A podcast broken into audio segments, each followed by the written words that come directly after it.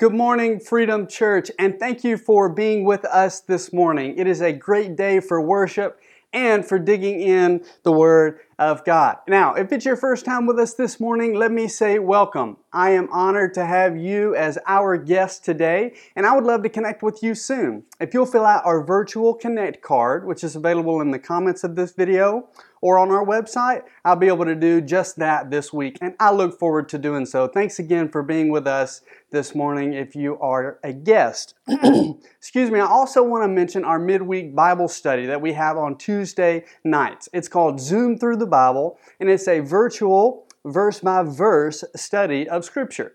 Andrew Kabani from Freedom Church does a fantastic job leading this study as he breaks the scriptures down and he, he really helps explain them in a way that brings them to life. Um, we're in the book of James right now, and we would love for you to join us this week. Now, don't worry if you've missed the first couple of weeks. Andrew will do a quick recap to get us started before each session, so you don't have to worry about what you may or may not have missed. But I do encourage you to take 30 to 45 minutes out of your day and start a new habit of studying Scripture with us each week on Zoom or on our Facebook page.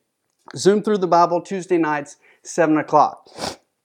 Now, this morning, we're going to continue in our series on prayer, and I'm excited about this week as we look at things that hinder our prayers, the things that make our prayer life less effective. Um, how, how, many of you have, have ever been late because you, you just couldn't never get out the door? As in, you, you forgot something, so you had to run back in after you already got in your car. And then once you get back to your car, you wonder, did I turn off the stove? Or for you ladies, the always nerve wracking curling iron, did I turn off the curling iron? The worst is when you're 5, 10, 15 minutes down the road and realize that you've forgotten something that you need, like your wallet or your purse. Now, things like that, they cause us to be late when they happen.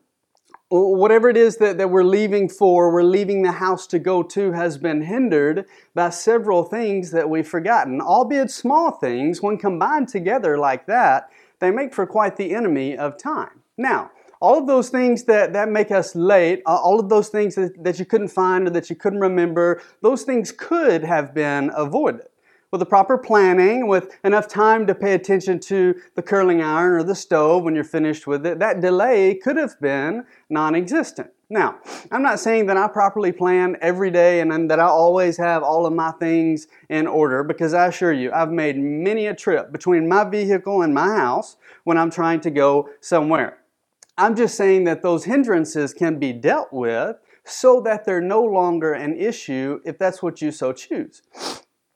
Most people that are Jesus followers acknowledge the fact that prayer is a critically important component of experiencing an incredible walk with our Savior, Jesus Christ. But those very same people will also admit that sometimes there are things that hinder them from spending time in prayer with God. So this morning, we're going to take a look at what some of those hindrances are and how we can overcome them as Jesus followers.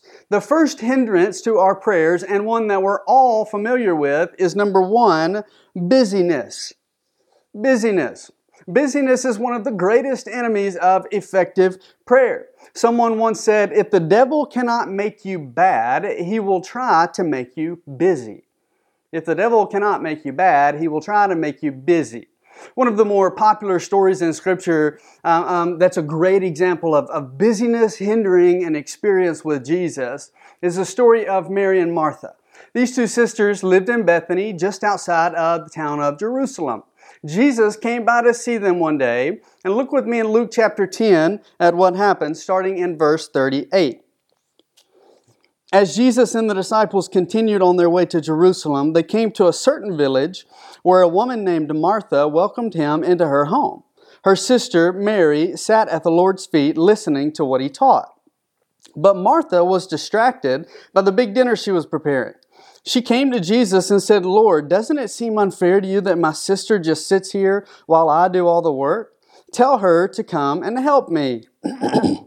but the Lord said to her, My dear Martha, you are worried and upset over all these details. There's only one thing worth being concerned about. Mary has discovered it, and it will not be taken away from her. Mary, she took time to listen to the words of Jesus as she sat at his feet. Meanwhile, Martha, she was busy in the kitchen preparing a meal. A meal for Jesus, yes, but in the end, Jesus commended Mary for, for sitting at his feet and listening, and he rebuked Martha for her busyness in the kitchen. He told them that, that spending time alone with him in meditation and prayer were more important than anything else. In other words, if you're too busy to pray, then you're too busy. This is what Matthew 6 33 says. Seek the kingdom of God above all else and live righteously, and He will give you everything you need. We must see God above all else, and we do that by spending time with Him in prayer. Don't let busyness be the reason that your prayers are less effective. Now, number two, the second hindrance to our prayers is disobedience and laziness. Disobedience and laziness. Approaching God in prayer is more difficult when we know we've disobeyed Him. Now, let me be crystal clear here. We're, we're saved by faith, not by works. However, the Bible consistently teaches that God blesses the obedient and punishes the disobedient. To be obedient, it requires work on our behalf, but that work is a result of the faith that we have in God. John said that God blesses our obedience by answering our prayers. 1 John 3 22. And we will receive from him whatever we ask because we obey him and do the things that please him. He really clearly says there's a connection between receiving what we ask of God and our obedience and behavior. Those things go hand in hand. Both obedience and disobedience are choices that we make. And when we choose the right things, Scripture says blessings will follow. But when we choose to disobey, however, God disciplines us and our prayer lives are hindered as a result. But sometimes it's not all about disobedience. Sometimes it's about laziness. Some people fail to pray because they're simply undisciplined and they don't manage their time well. Hey, God doesn't expect you to give 24 hours a day, seven days a week to Him in prayer. But He does want us to use our time wisely and set aside time to spend with Him in prayer. That's why Peter said this in 1 Peter 4 7. He said, To be earnest and disciplined in your prayers. Be earnest and be disciplined in your prayers. Spend time with the Lord, and to do so, you have to discipline yourself. And then, you know, there are the times uh, uh, when we're just lethargic or apathetic in our prayers because we believe that mm, we have the resources necessary to do it on our own, whatever it is. In other words, I, have got the money to cover this, or I know of a way that I can get my hands on that, and so on and so on. And what happens is that we get lazy in our prayer life because we don't see much of a need for it anymore. We don't see much of a need for God to intervene if we can do it on our own. And prayers like this according to James in, in James chapter 4, those kinds of prayers don't move the heart and the hand of God. James 4 2 says this. You want what you don't have, so you scheme and kill to get it. you are jealous of what others have, but you can't get it, so you fight and wage war to take it away from them. Yet you don't have what you want. Why? Because you don't ask God for it. So, so what do you do? What do you do if your prayer life has become less effective as a result of disobedience and or laziness? Well, what do you do? Well, Paul says that we must again discipline ourselves. 1 Timothy 4 7 says, Do not waste time arguing over godless ideas and old wives' tales. Instead, train yourselves to be godly. Train yourselves to be godly, he said. And that most definitely includes spending time with God in prayer. We must train ourselves to be godly. Another hindrance to the effectiveness of our prayers is number three unforgiveness. Unforgiveness. Now, I, I want to start this section with a verse out of Matthew that tells us exactly what the results of unforgiveness are. It's Matthew 6 14 and 15. If you forgive those who sin against you, your heavenly Father will forgive you. But if you refuse to forgive others, your Father will not forgive your sins. If we forgive those who sin against us, God forgives us. If we refuse to forgive them, then our Father refuses to forgive us. Our prayers are less effective when we refuse to forgive those who have wronged us and when we hold in that bitterness towards others. When Jesus was, was hanging on the cross, hanging there just about to die, he forgave the ones that crucified him even though they didn't ask for it, he's up there forgiving them. In Luke 23 34, Jesus said, Father, forgive them, for they don't know what they're doing. Father, forgive them. They don't know what they're doing. And then in the book of Acts, Stephen, who was a messenger of the gospel, Stephen was stoned to death.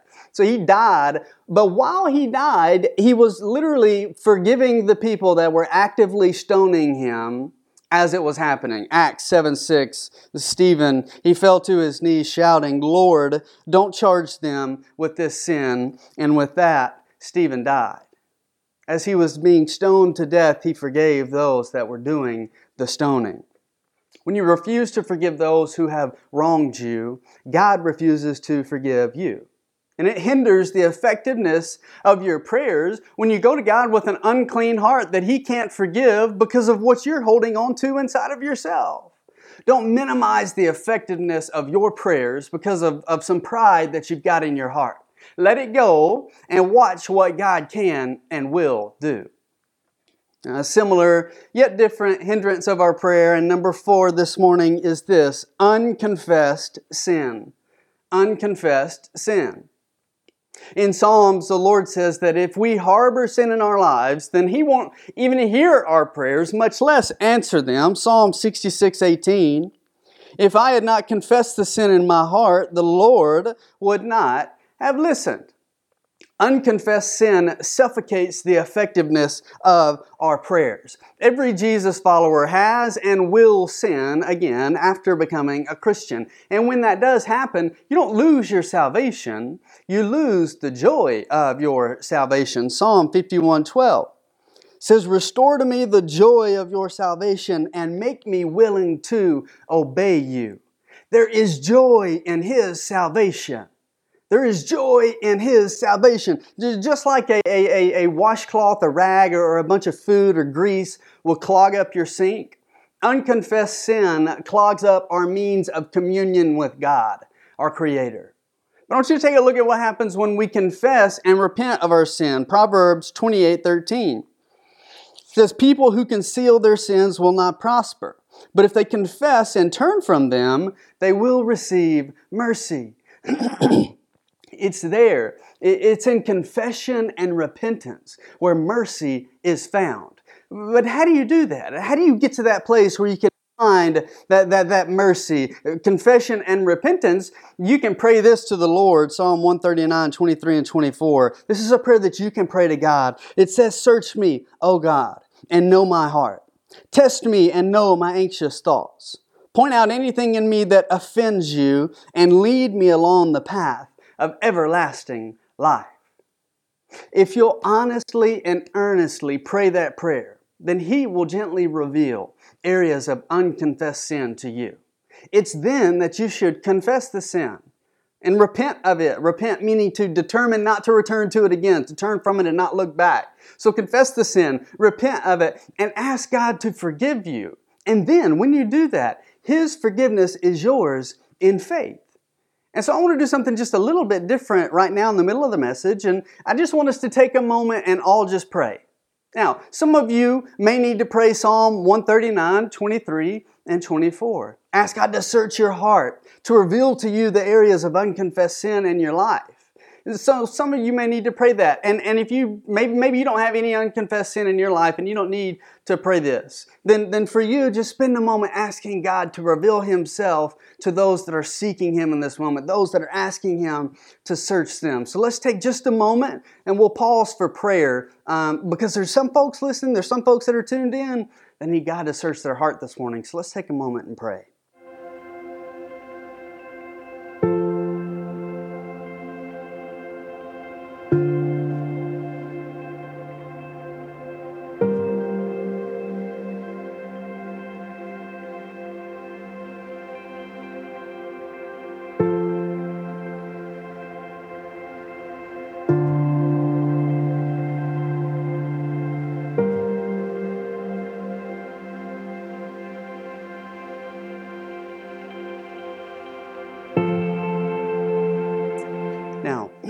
If you just prayed and confessed of and repented for your sin, it's time to ask the Lord to fill you fresh and new with His Holy Spirit.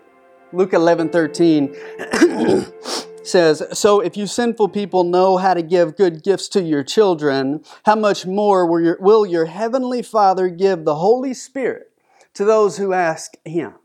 Ask Him to fill you, and His Word says that for those who ask, oh, how much of the Holy Spirit He will give to you. If you want to get serious about your prayer life, and, and in talking to God in prayer, then you've got to get rid of the sin in your life.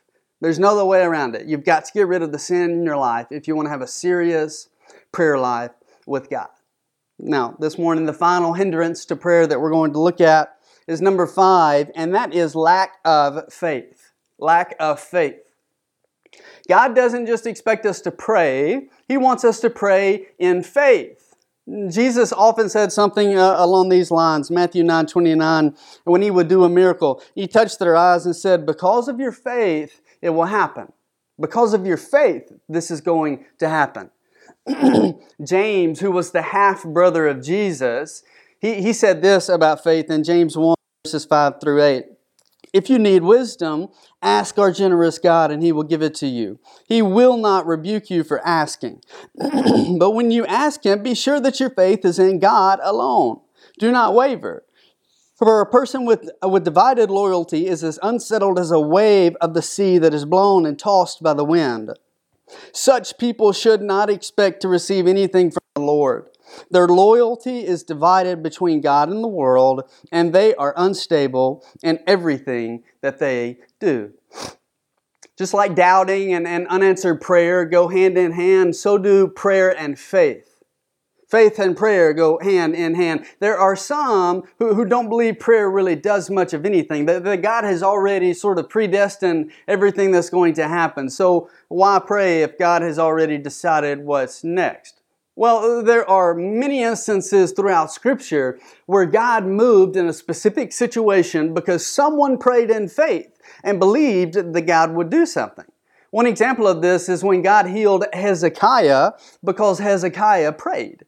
In 2 Kings chapter 20 verse 5, God says this, Go back to Hezekiah, the leader of my people. Tell him, this is what the Lord, the God of your ancestor David says. I have heard your prayer and seen your tears. I will heal you. And three days from now, you will get out of bed and go to the temple of the Lord. God didn't say, hey, Hezekiah, I'd already decided to heal you anyway, but just go ahead and pray for my predetermined prayer, or plan rather. No, uh, God, He heard Hezekiah's faith filled prayer, and then He gave him a miraculous answer in the form of healing. God must be the single object of our faith when we pray. He must be the single object of our faith when we pray. Follow along with me just a little bit. I'm, i want to read several scriptures here as we sort of look at, at several different things that Scripture has to say about prayer and things that we can do to keep our prayers from being hindered, to keep them from being less effective. The first thing that we can do is to trust in Him. Scripture says we are to trust in Him. John 14, 1 says, Don't let your hearts be troubled. Trust in God and trust also in me. Also, without faith, Scripture says that we cannot please Him. Hebrews 11 6 says it is impossible to please God without faith. Anyone who wants to come to Him must believe that God exists and that He rewards those who sincerely seek Him. Without faith, we cannot please God. In addition to that, in Romans, we find that it says anything that we do that's not of faith, it's sin. Anything that we do that is not in faith, of faith. It's sin. Romans 14, 23. But if you have if you have doubts about whether or not you should eat something, you are sinning if you go ahead and do it. For you are not following your convictions. If you do anything you believe is not right, you are sinning. Anything that is not of faith is sin.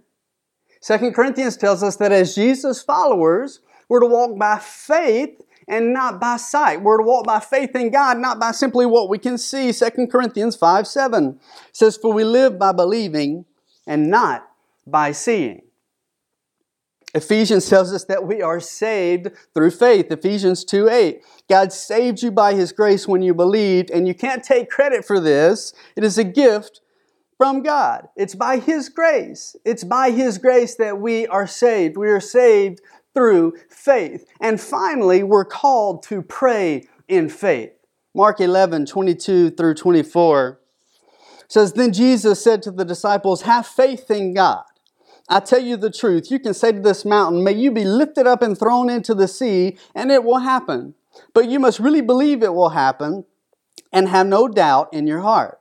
I tell you, you can pray for anything, and if you believe that you've received it, it will be yours. Faith, faith, faith is the primary ingredient in your prayer life.